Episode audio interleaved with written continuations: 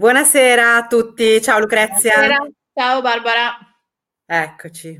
Allora, voglio iniziare questa puntata con questa citazione di Jung. Poco importa sapere dove l'altro sbaglia, perché lì non possiamo fare molto. È interessante sapere dove sbagliamo noi stessi, perché lì si può fare qualcosa. Molto e su questo, esatto, potremmo anche chiudere paradossalmente, ma invece, invece, di chiudere, eh, diciamo tutte le cose di servizio che dobbiamo dire. Allora, noi siamo eh, in diretta eh, da questo momento su eh, Twitch, su Facebook e su uh, un'altra cosa che non mi viene in mente. YouTube, esatto. E poi siamo in differita invece su Instagram e su LinkedIn. Da, da pochissimo tempo siamo anche su Twitter, per yeah. cui iscrivetevi al canale Twitter e così potrete eventualmente vederci anche lì.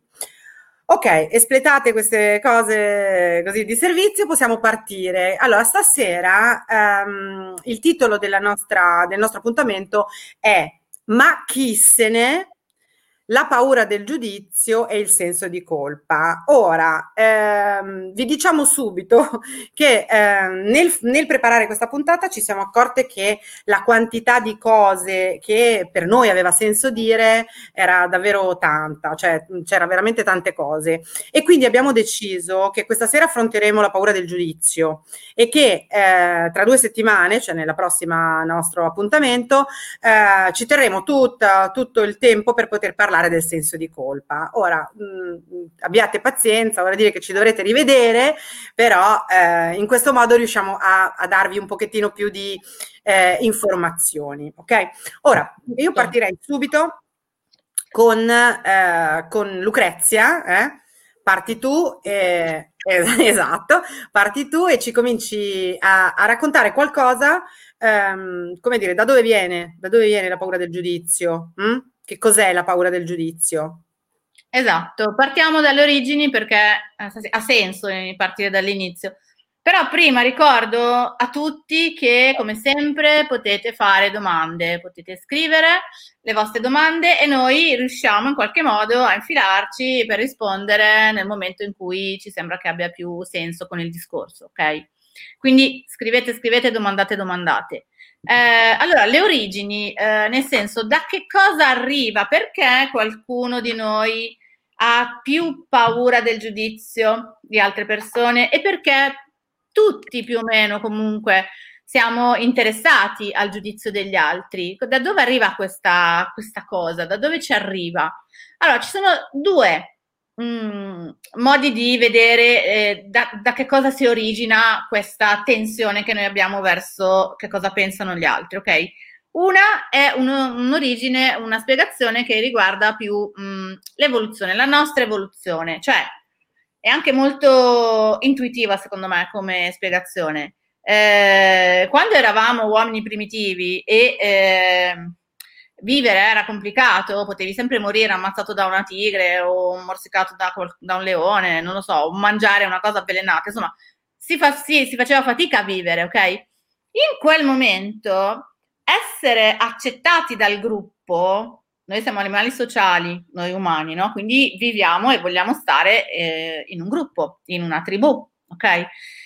In quel momento essere accettati, stare nel gruppo era fondamentale, non era solo un bisogno, come dire, ehm, eh, poco relativo alla sopravvivenza, era un bisogno invece proprio molto legato alla sopravvivenza, perché se venivi escluso, se venivi eh, messo ai margini, eh, rischiavi di morire, rischiavi di non avere più il supporto del gruppo, che in quel momento era fondamentale. Quindi essere accettati e di conseguenza capire se quello che stavamo facendo agli altri andava bene oppure no, era molto importante. E quindi una teoria dice che eh, l'ansia del giudizio è connaturata all'essere umano, in quanto comportamento evolutivo, si dice cioè che ci serve, ci è servito per sopravvivere. Quindi non è brutto in sé avere paura del giudizio, ok? È sempre una questione di quanto quella paura poi ti condiziona nella vita di tutti i giorni. Anche perché nell'epoca preistorica, se eri rifiutato, potevi morire e quindi al rifiuto corrispondeva un rischio reale di morte, pericolo, ok? Oggi, se sei rifiutato, il pericolo non è più la morte, ma dentro di noi, a livello ancestrale, comunque c'è questo, questa sensazione di pericolo, soprattutto appunto nelle persone che vivono tanto la, la paura del, del, giudizio degli altri. Altra invece eh, modalità di vedere l'origine, da dove ci arriva questa, questa paura, questa tensione, sempre a, evitare le critiche, a stare attenti di capire che cosa pensano gli altri per sapere che noi andiamo bene, è invece una uh, lettura più eh, evolutiva nel senso dello sviluppo della persona, quindi non lo sviluppo della specie, eh, se volete sentire un termine un po' così, non è un'origine filo, filogenetica, ma è ontogenetica, cioè riguarda come si sviluppa ogni singolo bambino. Ok? Allora, che cosa succede? Che se noi viviamo in un sistema familiare ehm, che si chiama emotivamente invalidante. Che cosa significa? Cioè un sistema dove le mie emozioni non sono convalidate dalle reazioni delle persone che vivono con me e soprattutto dai genitori che sono quelli che poi mi importa di più. Ok? Nel pratico cosa significa? Io sono un bambino, ho paura dei mostri. Eh, quando dico che ho paura dei mostri, la risposta che mi viene data è ma va, ma non c'è niente da aver paura, i mostri non esistono. Oppure, sono un bambino e l'altro bambino, mio cuginetto, mi ha fregato la macchinina e io mi incavolo come una iena, ok? E faccio una scenata della miseria. Quello che mi viene detto è, ma no, ma non ti devi arrabbiare, non c'è niente per cui arrabbiarsi. Insomma, alla fine cosa ti ha fatto? Ti ha fregato la macchinina. Per me, però, in quel momento la macchinina era come se mi avessero fregato la mia macchina vera quando poi divento grande. E se voi quando uscite dalla spesa non trovate più la vostra macchina fuori e vi incazzate come delle iene e viene lì qualcuno che vi dice ma no, ma non ti arrabbiare, in fin dei conti, vabbè, cos'è successo? Ti hanno fregato la macchina.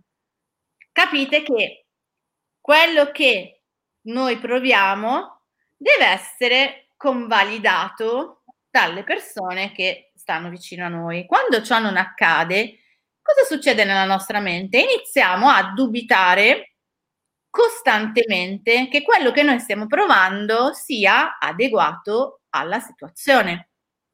E quindi se io costantemente dubito che quello che io sto provando vada bene per quella situazione, ma qui dovrò essere triste, ma qui dovrò arrabbiarmi, ma qui avrà senso che io stia provando questa delusione? Boh, allora cosa faccio?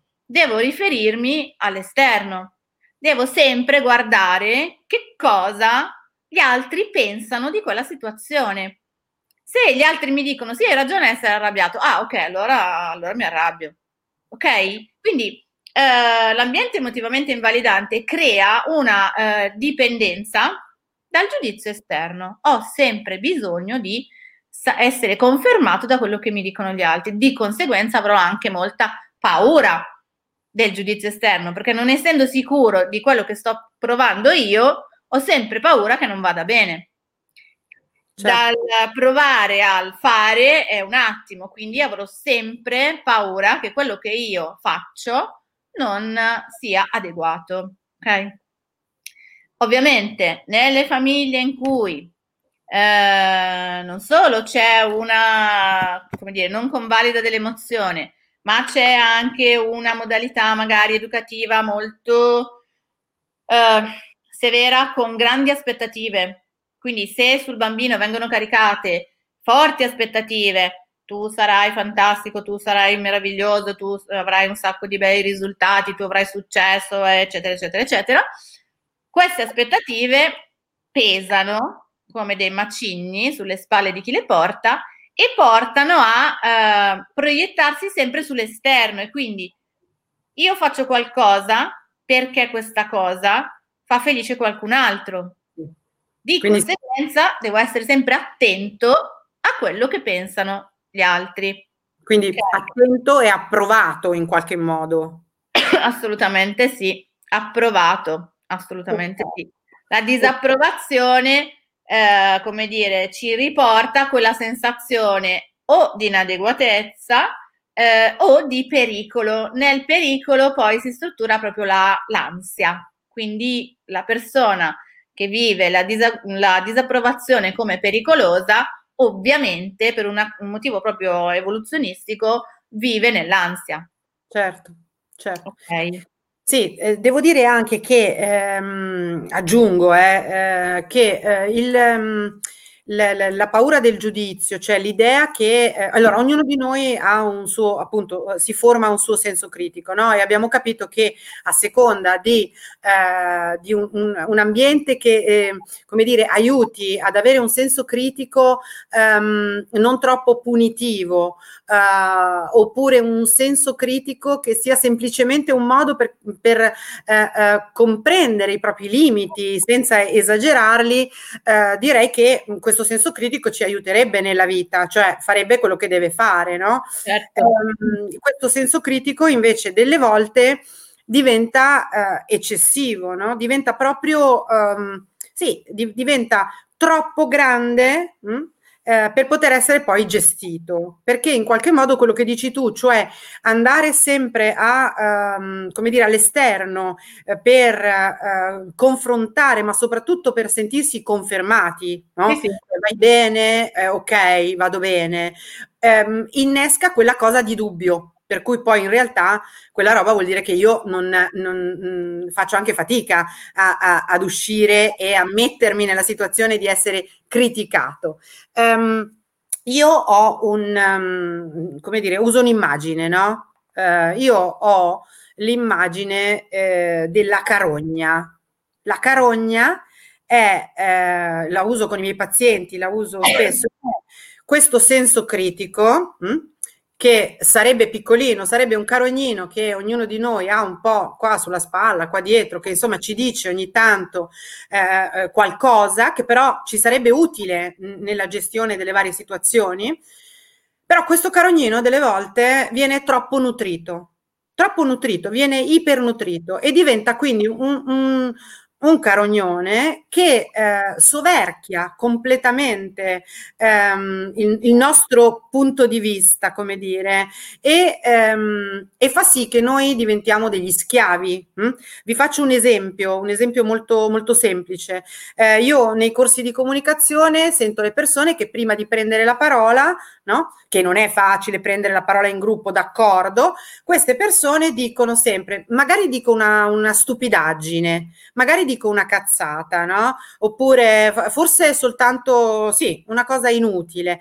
Questa cosa qua gliela sta dicendo il carognone, cioè il carognone in quel momento ha detto, secondo me è una stupidata, ok? Cioè, mh, mm, non so come dire, e in quel momento eh, se noi eh, taciamo eh, o diciamo magari è una stupidata, noi abbiamo nutrito, è come se avessimo dato una roba da mangiare alla carogna che diventa sempre più ciccia, ok? Questo è una delle cose che mi viene da dire rispetto alla paura del giudizio. Eh, l'altra che mi viene da dire è la famosissima, eh, tra me e Lucrezia, teoria del gancio, eh, che è una teoria importante perché poi ci aiuta a capire dopo eh, nelle strategie, no, Lucrezia, di, di, di, come si può fare, sì. che cosa farsene. Allora, ehm, ognuno di noi eh, ha dentro un tot numero di ganci. Hm? Alcuni sono positivi, e cioè io vado bene. Io dico gancio perché vorrei, ve lo vorrei far vedere, una specie di appendiabiti, ok?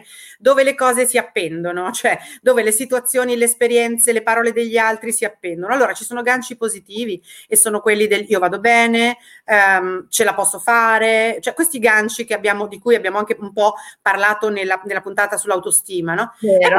E ovviamente dei ganci che non sono per niente positivi. Hm? E questi, eh, ogni qualvolta quindi qualcosa dall'esterno eh, ci, eh, ci, colpisce, eh, si aggancia, si appende a questo gancetto. Ora, perché lo dico? Perché noi pensiamo qualche volta che ehm, il giudizio, perché noi diciamo sempre il giudizio degli altri, il giudizio degli altri, come se le parole degli altri potessero in qualche modo veramente fare qualcosa dentro di noi. Le parole degli altri possono fare qualcosa dentro di noi se noi abbiamo il gancio. Hm?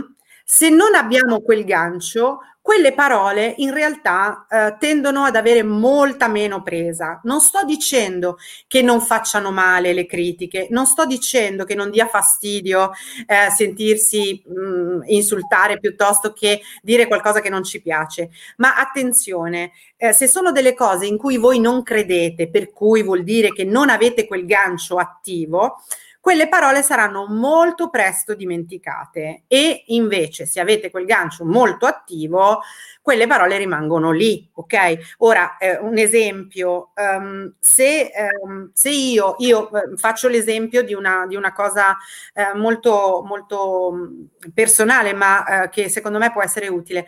Da ragazzina ero la più alta della mia classe. Hm? Eh, e quindi in, mi mettevano sempre in fondo e eh, mi chiamavano spilungona, lungagnona, tra l'altro non capivo bene neanche certe parole perché io ero del sud, vabbè, ehm, lungagnona, spilungona, ma a me quelle parole non facevano tanto fastidio perché eh, mi era stato detto e ridetto che altezza mezza bellezza. Io avevo creato il gancio altezza mezza bellezza.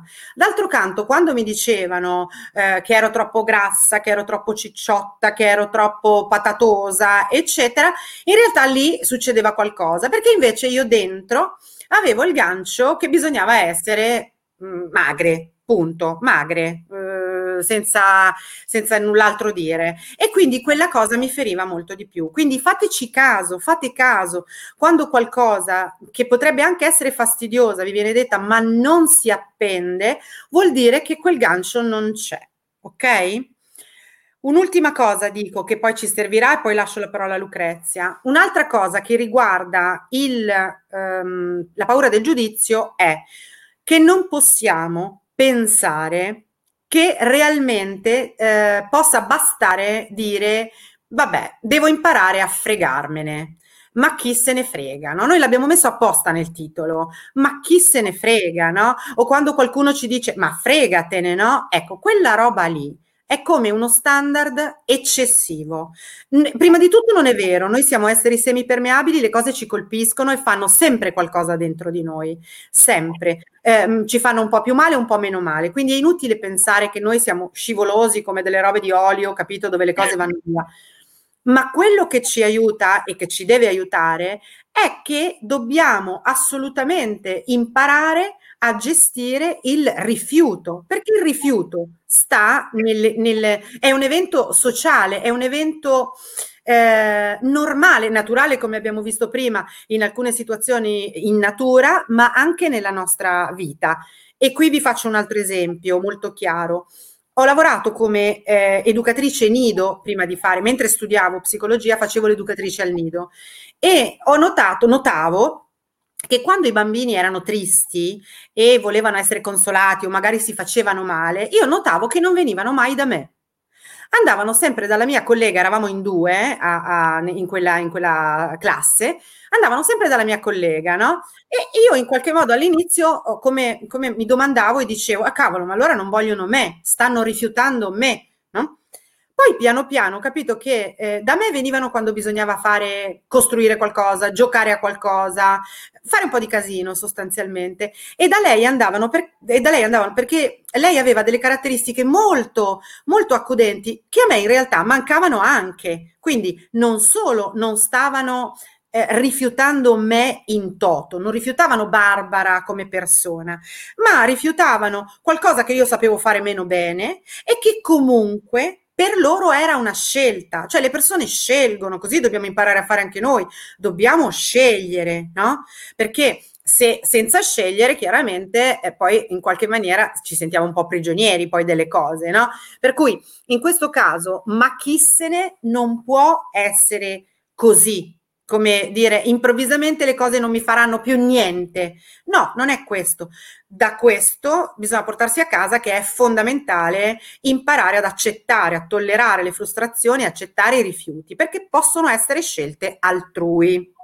Giusto Lucrezia? Molto giusto, molto giusto, assolutamente. Infatti, come dicevamo prima, eh, il rifiuto non equivale a morte, No, esatto. Vale molto riflettiamo, come dire, no? Ma se no... di noi non va bene, eh, non, è, non, è, un problema, come dire, globale, ok? E noi dobbiamo imparare ad accettare che non possiamo andare bene a tutti, che esatto. non possiamo piacere a tutti, che non possiamo essere perfetti per tutti. Mm? Decisamente. È la base per eh, sganciarsi un po' dalla paura del giudizio. Eh, io volevo ehm, fare degli esempi per far capire come si vive quando si ha paura del giudizio. Perché voi mi direte, che cavolo stai dicendo Lucrezia che la puntata è sulla paura del giudizio, se siamo qua è perché lo sappiamo che abbiamo un po' paura del giudizio. Non è vero, perché a volte ci sono delle situazioni in cui eh, non ci rendiamo neanche conto che stiamo funzionando, cioè ci comportiamo, pensiamo, parliamo sulla base della paura del giudizio. è proprio eh, è, un, è, una cosa molto bastarda la paura del giudizio perché è talmente innata e insita che a volte noi non ci rendiamo conto, però condiziona le scelte, condiziona i comportamenti, condiziona il modo in cui noi viviamo, ok? Allora volevo spiegare come vive una, paura, una persona che ha paura del giudizio e far capire anche che ci si possono fare delle domande per rendersi conto hai, magari, vediamo se ho questa, questa, paura in questo momento, ok? Eh, allora, una cosa che voglio dire che è un po' brutale, però secondo me è vera, è che ehm, se abbiamo paura del giudizio, rischiamo di vivere la vita di qualcun altro, eh, il che equivale a sprecarla, la nostra. Questa è una cosa eh. che ha detto Jung. Eh, sì ma la dico anch'io. Molto ma guarda, ti dirò, Lucrezia, aspetta, aspetta, che chiedo alla regia di mandare la prima immagine, perché l'ha detto anche qualcun altro. Eccola qua. Eh? Certo. Grazie, grazie regia. Che ha capito, l'ha detto Jung, l'ha detto Aristotele, ma lo diciamo pure noi. Esatto, eh, l'unico modo per essere sicuri di non sbagliare è non fare assolutamente una cippa o un piffero, visto che è piaciuto l'altra volta. Eh, però, ehm, insomma, vivere la vita di, di, qualcun altro è veramente terribile. Perché succede qua? Cioè, da cosa ce ne accorgiamo, no? Se eh, ogni volta che facciamo una scelta noi ci chiediamo chi sarà felice di questa scelta? Chi sarà infelice di questa scelta? A chi farà piacere questa cosa e a chi non farà piacere questa cosa?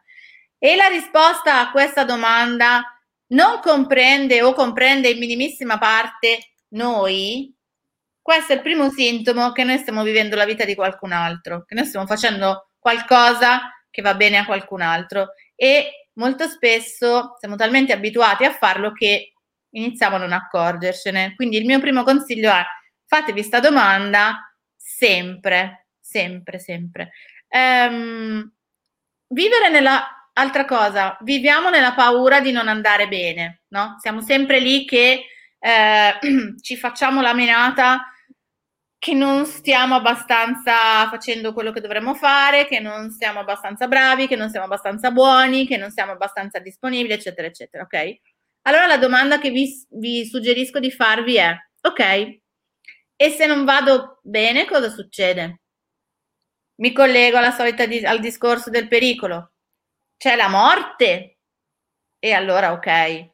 Ma Qua, cosa succede se non vado bene? Facciamocela questa domanda. Quando abbiamo l'ansia di un giudizio esterno che potrebbe criticarci, ma facciamoci la domanda, ok, se mi critica, cosa succede? A me, alla mia vita, a tutto quello che per me è importante, ok?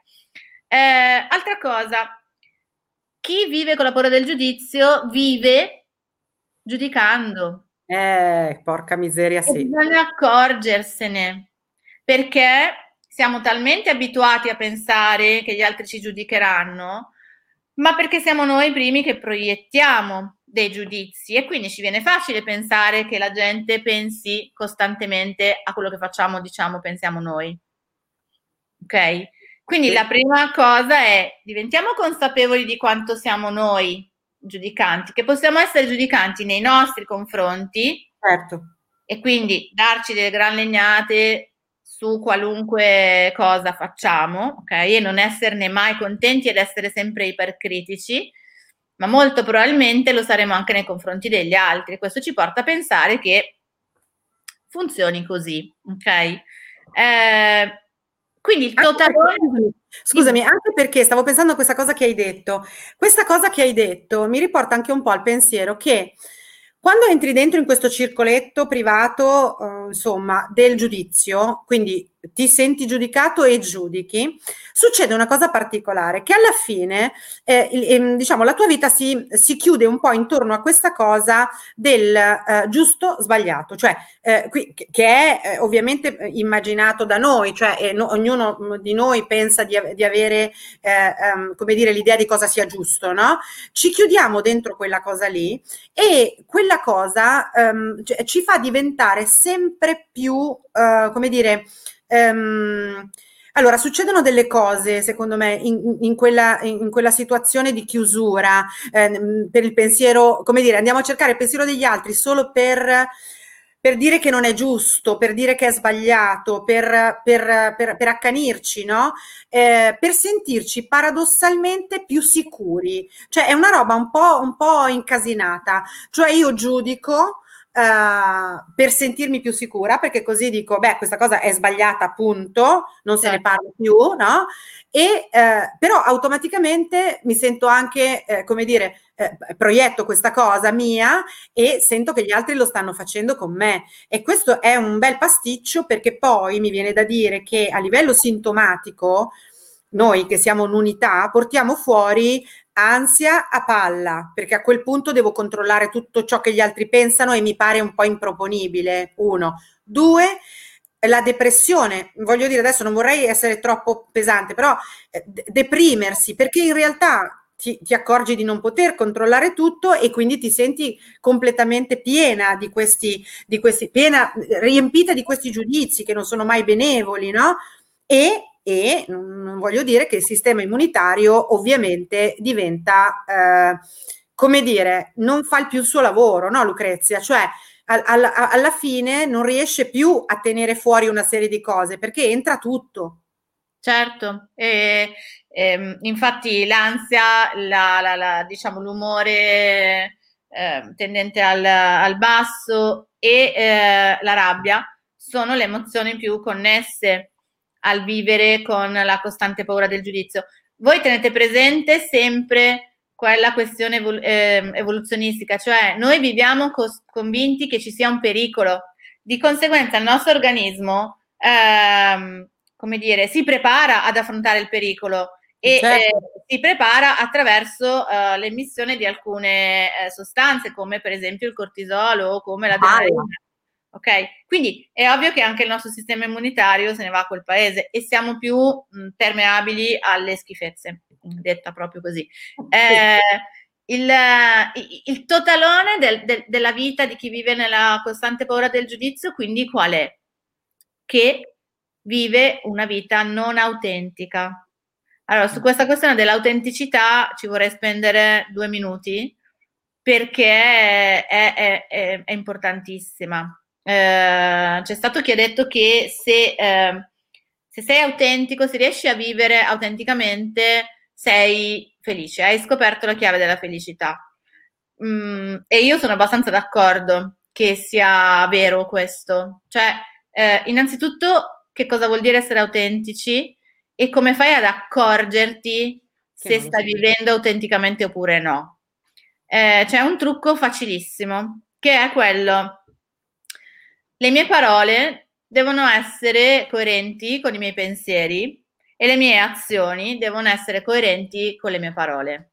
Allora, se queste tre cose viaggiano in coerenza, io sono abbastanza certa che sto vivendo autenticamente. Vivere autenticamente significa che sto facendo, pensando e dicendo me stessa. Certo non mio nonno, mia mamma, mio padre, il mio fidanzato, mio figlio o i miei colleghi o di lavoro. Gente, la gente. La gente, esatto, o i, i, le aspettative eh, di chi che sia, ok? Sto vivendo me stessa. Mm?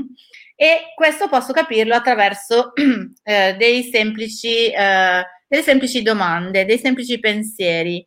Eh, mi ricordo quando ero piccola cosa mi piaceva. Mi ricordo com'ero, che bambina ero quando ero piccola. Ehm, eh, sono, sono, la vedo come una persona che non c'entra niente con me, quella bambina lì. Io adesso sono una cosa completamente diversa. È vero che cresciamo, però ci sono dei tratti di temperamento eh, che sono quelli, ok? Cosa sì, mi piaceva? Pensa che Jung, a questo proposito, adesso stasera tiriamolo dentro perché Jung, eh, cioè Jung a questo proposito diceva questa cosa incredibile, no? Diceva noi, pens- noi siamo, siamo, degli esseri viventi, no? Ci, ci, riteniamo diversi dalle piante e dagli animali, ma tutto sommato non lo siamo un granché. Un pesco è un pesco e fa il pesco. Hm? Eh, e, e, e, in questa natura trova il suo compimento, hm? perché eh, nasce un seme di pesco, fa il pesco. Noi qualche volta nasciamo facciamo che nasciamo pesche anche noi, eh, ma poi in qualche modo vogliamo diventare un ananas perché crediamo che sia più figo, oppure perché crediamo che verrà maggiormente accettato, oppure crediamo che quell'ananas abbia, sia più, fi, più, più forte, più capace, ma d'altra parte rimaniamo seme di pesco e questa cosa non riuscirà, cioè non, non so come dire, infatti lui lo dice mm, come, come volerci far tornare un po' vicini adesso a, agli animali e alle piante, cioè ehm, loro non hanno mai questo problema, mm, non, non, hanno mai un cane che è di razza, non lo so, adesso tiro fuori il cane, di razza, ehm, non lo so, un cane da pastore, ecco, non vuole fare il cane seduto sul divano, eh, accarezzato dalla sua padrona, pur, pur bello che sia essere accarezzato dalla propria padrona, perché vuole fare il cane da pastore, ok? Quindi veramente in questa cosa dell'autenticità ci sta un, un, tradimento della propria natura che secondo, anche secondo me va un po' ricercata in alcune cose, cioè piuttosto andatevi a guardare delle vostre foto di quando eravate bambine, no, bambini, cioè in cui forse si, siamo un po' più vicini a quell'autenticità, no? Certo, è verissimo, infatti ehm, adesso qua se ci sono degli educatori cinofili che ci ascoltano, probabilmente spero che saranno d'accordo, ma lo so perché ci ah. ho lavorato. Eh, e per i, per i, cani è facilissimo perché ci sono le motivazioni di razza. Un pastore, se fa il pastore, sì. è felice. Un, un, segugio, se fa il can da caccia, se insegue i conigli, è felice. E certo. quando lo mettiamo in centro Milano e lo portiamo al centro commerciale e, e gli mettiamo il capottino, manifesta segni di stress. ok. Ok? Sì. E, e, e, Giorgia, esatto, la Giorgia Quozzo ci chiede, si può diventare autentici? Eh, allora, allora, Lucrezia, partiamo con le nostre, come dire, strategie, visto che abbiamo ancora un po' di tempo. Partiamo con le strategie, rispondendo quasi quasi alla domanda di Giorgia, che dici? Sì, certo, assolutamente. Allora, la prima cosa però è che dobbiamo capire se non lo siamo. Quindi, Prima cosa è dobbiamo imparare a, cap- a percepire la nostra infelicità. Ora, non è detto che sia così banale, perché tante persone vivono una vita senza rendersi conto eh, di essere infelici perché non stanno vivendo una vita autentica. Si accorgono di stare male, ma non si accorgono che il, il punto fondamentale è l'inautenticità o magari lo sospettano, ma è troppo un casino cambiare. Ok? Ecco. Quindi, prima cosa è, mi devo rendere conto. Come faccio? Mi devo fare quella domanda lì. A chi piacciono le cose che faccio? Mi sì. devo ricordare di quando ero piccolo. Eh, devo capire se sono... Io so cosa mi piace veramente. Tantissimi miei pazienti, quando io gli chiedo, ma a te cosa piace? E boh, cioè, non sono così sicuri delle risposte, ok? Sì. E, e per accorgersi dell'infelicità, bisogna eh, avere il coraggio di farsi delle domande, eh, come dire, volendo la risposta. Io faccio sempre un esempio ai miei pazienti e dico ehm, alle cose brutte, alle cose che non funzionano, alle, alla vita che non ti piace, ci si abitua. Nello stesso modo in cui quando tu entri nella vasca da bagno, entri con l'acqua bollente e poi a un certo punto dici Madonna com'è fredda, devo uscire. Ma non ti accorgi man mano che si sta raffreddando perché il processo è graduale, è lento. E quindi cosa succede? Che se tu rimani nella vasca tutta la vita metaforicamente, eh, non fai in tempo ad uscirne. Mm? Quindi la prima cosa è consapevolezza, facciamoci quelle famose domande, ok? Del a chi piace questo, chi è contento di questa cosa, eh, come ero io quando ero piccolo, cosa mi piaceva, perché adesso non riesco a capire cosa mi piace. Insomma, ci vuole un po' di coraggio, no? Grazie, ci vuole un po' di coraggio anche nel dirsi non sono felice. Eh sì, sì, okay. sì. ci vuole coraggio perché nel momento in cui te lo dici eh, poi non può più fare di niente. Certo. Ok, e il giudizio, la, la, la, vita che si vive con la paura del giudizio e quindi diventa una vita inautentica, purtroppo è una delle, case, delle cause eh, principali dell'infelicità. Sì. Okay?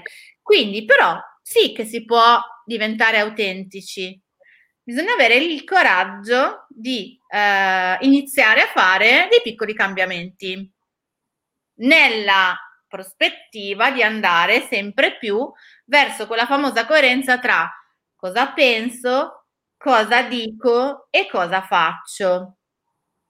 Pian pianino questi tre piani dell'esistenza devono diventare coerenti.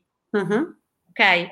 Ehm, ci sono delle strategie anche proprio concrete per ehm, essere un po' meno schiavi del, del giudizio, posto che ovviamente un percorso di eh, consapevolezza certo. non, è, non, è, veloce, non è una cosa facile e magari ha senso farlo facendosi aiutare, anche se non è una patologia, insomma, però eh, è sicuramente un lavoro non, non immediato, ok? Però ci sono delle piccole strategie che si possono utilizzare. Eh, ad esempio, una eh, che mi viene così, ne ho segnate un po', eh, una è, allora, sono in una situazione in cui so che eh, andrò in ansia per la paura del giudizio, della critica.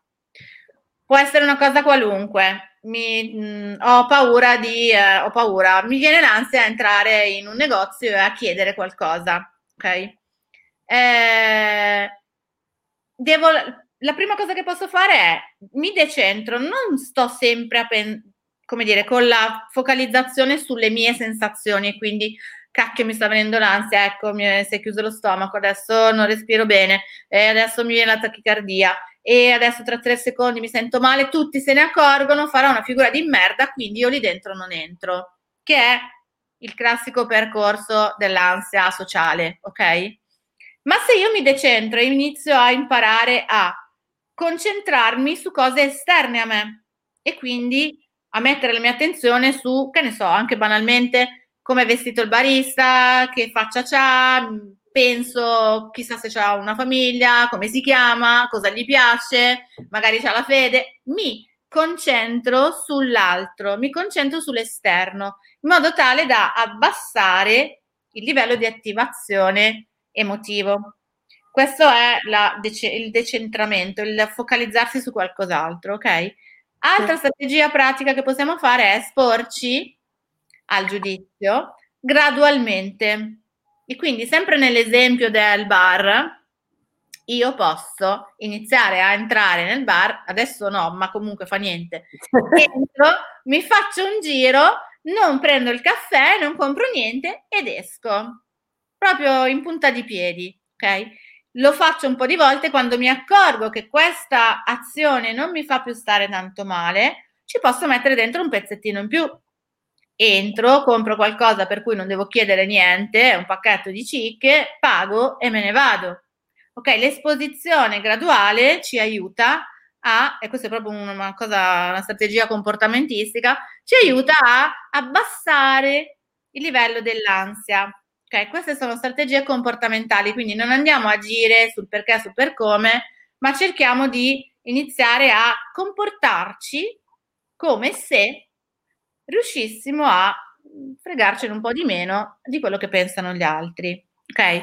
Io a proposito del fatto che queste sono strategie molto concrete, che quindi possono mm-hmm. essere utilizzate facilmente e, e bisogna pensare di, proprio di provarle, cioè bisogna avere il coraggio di provarle eh, io voglio dire anche qualcosa relativo, magari appunto è più profondo, cioè nel senso, eh, eh, riprendendo il discorso, eh, per esempio, del carognone, io credo che una delle strategie possibili eh, io lavoro con le immagini molto spesso con i miei pazienti. Allora, l'immagine del carognone, cioè se noi al carognone diamo un corpicione e quindi abbiamo una forma mm-hmm. a cui ci riferiamo, ehm, quando eh, cominciamo a pensare delle cose che sono relative al giudizio, eh, l'immagine è molto più immediata, arriva subito l'immagine del carognone, no? Cioè di questo mostrino, come volete voi, quello che volete immaginare, no?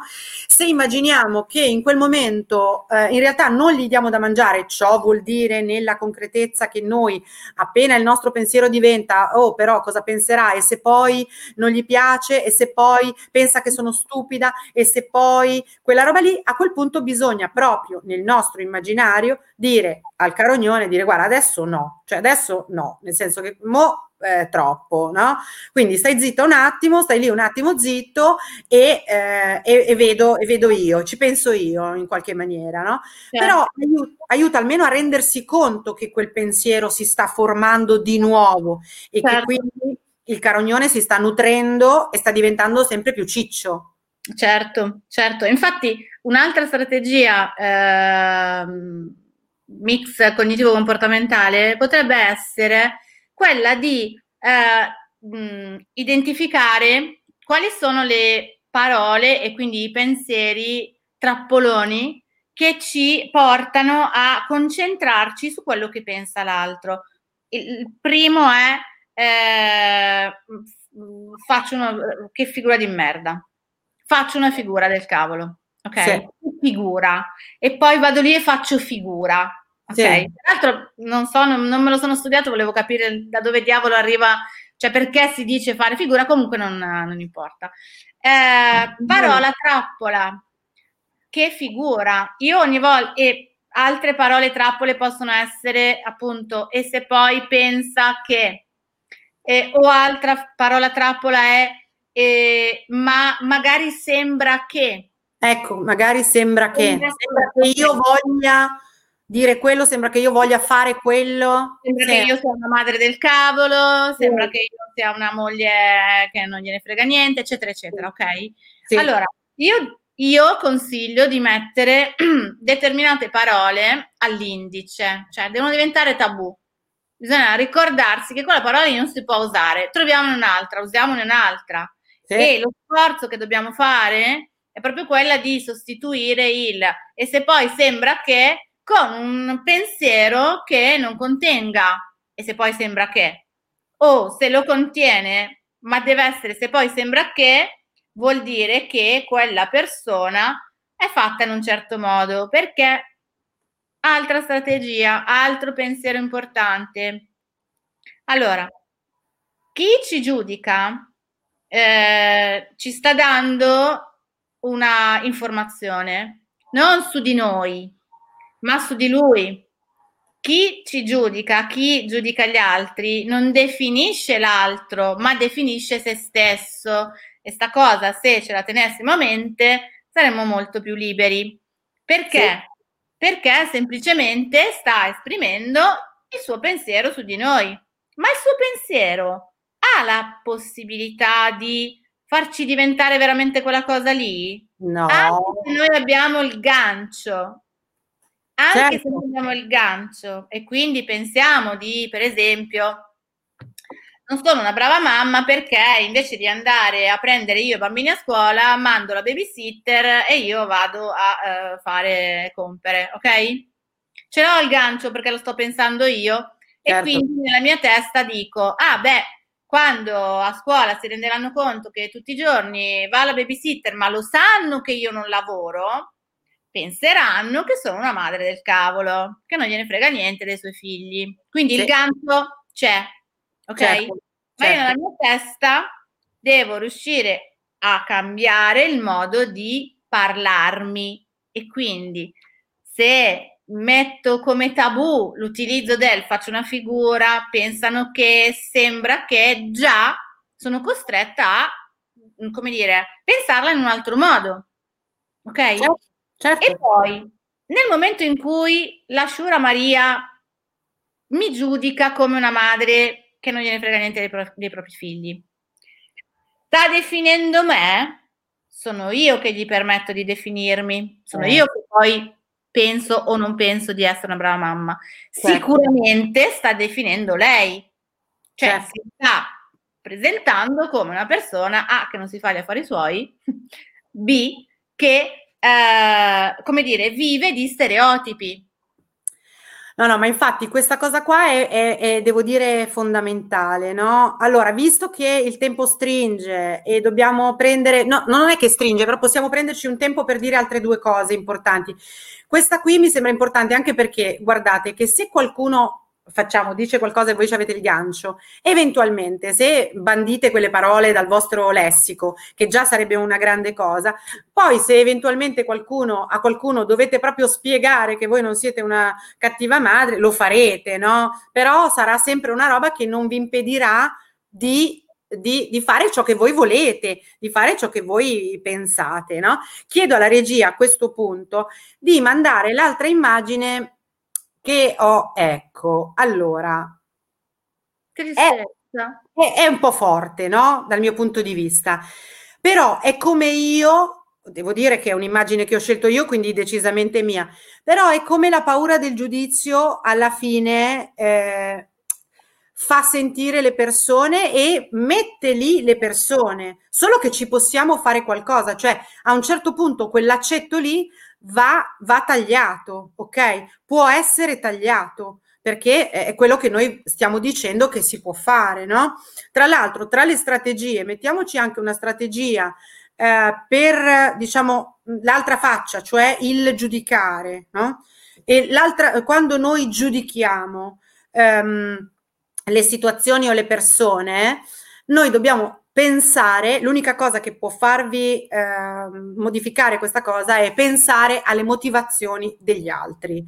Cioè, non potete pensare co- come fareste voi, ok? Dovete proprio pensare che gli altri sono altri. E l'esempio è sempre stamattina, di fronte al mio, al mio al posto dove vado a bere il caffè, stavano tagliando gli alberi, no? Perché eh, sono caduti con la neve, quindi stavano sistemando, c'era il divieto di sosta e c'era una macchina parcheggiata. Appena l'ho guardata, il carognone che ho anch'io in certe situazioni, perché magari mi sono svegliata male, perché magari non lo so, il carognone, mh, mm, come dire, ha subito iniziato a dire: Ah, però complimenti a chi ha parcheggiato la macchina lì eh, in divieto di sosta. E poi per un secondo per fortuna io non gli ho dato retta e ho pensato, io abito di fianco all'ospedale San Gerardo, magari è qualcuno che è andato all'ospedale San Gerardo e quando la priorità è andare all'ospedale, magari uno non ha pensato a dove metteva la macchina, ok? Cioè dovete proprio fare uno sforzo in questo senso di cogliere la motivazione altrui, altrimenti resta solo la vostra che magari è completamente sbagliata peraltro, e restate come quell'uccellino agganciati alla vostra paura e al vostro giudicare. Sei d'accordo Lucrezia? Sì, sì, sono assolutamente d'accordo e penso anche che eh, il capire che eh, le persone hanno, ognuna di noi combatte una battaglia, tutti combattono la loro battaglia e noi conosciamo le nostre, quelle di quelli che ci stanno vicini, ma del, quelle degli altri non le sappiamo. E quindi la base del non giudicare credo che dovrebbe essere proprio questa, cioè non sappiamo che cosa passi nella testa delle altre persone, quali sono le loro vite. Eh, peraltro questo pensiero forse potrebbe anche essere utile eh, sempre per stemperare l'ansia del giudizio, e cioè non è che le persone vivono eh, concentrate sul criticare come siamo noi, come siamo vestiti, cosa abbiamo fatto, come, cosa abbiamo detto e se abbiamo i capelli con la ricrescita o che ne so. Eh, cioè, le persone sono concentrate ognuna sul, sulla propria vita. Poi certo, ci sono quelli che fanno più cavoli degli altri, chiaro, ma in generale comunque il pensiero eh, di chi vive nella paura del giudizio è anche un po' eh, onnipotente nel, nel, nella convinzione che comunque tutti stiano lì a cercare di capire e di osservare che cosa succede nella propria vita, eh, il, il, che non è assolutamente vero. No, non è probabile, non è, non è possibile, non lo non voglio dire, non è probabile. Esatto. Eh, eh, volevo dire un'ultima cosa. Um, allora, noi abbiamo spezzato eh, la, la, la, questione del senso di colpa da, dalla sì. paura del giudizio, perché avrete capito che sono 45-50 minuti che stiamo parlando del giudizio e non siamo riusciti a dire una parola del senso di colpa. Però, giusto per ma- farvi una, un lancio, per farvi agganciare, insomma, a quello che poi eh, spiegheremo alla prossima puntata, potete ben capire che se viviamo nella paura del giudizio, qualunque cosa che ci porti a eh, andare contro quello che noi pensiamo sia il giudizio dell'altro o non arrivare all'altezza del giudizio dell'altro o il nostro che è ancora peggio, qualunque di queste cose eh, va a creare, eh, va a, a riempire uno zaino di pietroni grossi così, detti anche senso di colpa. E l'immagine dello zaino con i pietroni è perché eh, portarsi dietro il senso di colpa è fisicamente faticoso, è qualcosa che ti, ti blocca, ti, ti, ti imprigiona, ti costringe e, e, ti fa fare fatica a fare qualunque cosa, anche la più piccola, ok? Questo è solo un piccolissimo, come dire, aggancio tra eh, la questione del giudizio e il senso di colpa. Ovviamente poi amplieremo e vi spiegheremo anche tantissimi altri motivi e come fare un po', si spera, per liberarsene, però eh, diciamo che eh, l'ansia del giudizio e il senso di colpa, insomma, sono strettamente legati. Tra l'altro mi viene da dire, eh, giusto per concludere e, e per, dire, per, cercare di creare questa, questa, suspense sul senso di colpa, che eh, il senso di colpa è veramente, cioè quello zaino lì, pieno di pietre, è la cosa più inutile, io capisco che è brutto, cioè è proprio la cosa più inutile, più inutile, è dannosa ed è anche inutile, cioè non si è mai visto un senso di colpa che facesse evolvere qualcuno. Vero. Ma, ma si è visto un senso di colpa che ha imbrigliato, affossato eh, tantissime persone, ma mai un senso, cioè io, ho, io conosco persone, tra l'altro, che il senso di colpa lo usano anche, cioè lo usano, non è che sono consapevoli di farlo, eh, cioè è una, è una roba inconscia, cioè gli permette di continuare a non fare o a fare qualcosa semplicemente pensando che attraverso il senso di colpa questa cosa sparisca in qualche maniera, no? Per cui nelle vite di alcuni diventa quello zaino pieno di pietre che non ti permette di muoverti, non ti permette di fare nulla ed è veramente doloroso, no? In altre situazioni è una roba francamente totalmente inutile perché dopo che ti sei fatto il senso di come oh mamma mia, magari però ma, mi sento un po' in colpa, basta, dopo lo rifai dopo un minuto, no? Perché in realtà non, non è capace di essere evolutivo, non è una spinta al cambiamento il senso di colpa. Allora, eh, già è pesante lo zaino, in più ve lo dico, ve lo ridico, è inutile, penseremo a come, a come, ehm, come dire, far sì eh, che, si, che si limiti un po', insomma, in qualche maniera, o addirittura che qualcuno se lo possa addirittura togliere, ma nel frattempo, infatti, volevamo un pochino eh, stare su questa cosa del, del giudizio. Ora, eh, siccome ci siamo, perché mm, siamo, siamo nel, nel, dobbiamo chiudere, eh, allora io spero anche qui, ehm, come dire, di aver mosso qualcosa, noi speriamo di muovere qualcosa, appunto e basta. Quindi do appuntamento a uh, tra due settimane, cioè tra due martedì, eh, in cui appunto affronteremo il senso di colpa. Nel frattempo ringrazio, vabbè, Lucrezia, ovviamente. Grazie. Ringra- aspetta, aspetta, questa sul, sul, fin- sul finire.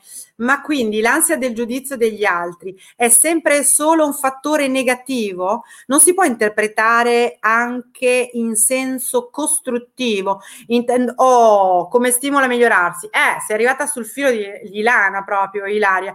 Allora, eh, direi che um, eh, questa cosa mm, non, non, si chiama, allora non si chiamerebbe più, cioè la paura del giudizio no, Ilaria, la paura del giudizio blocca e basta, ok?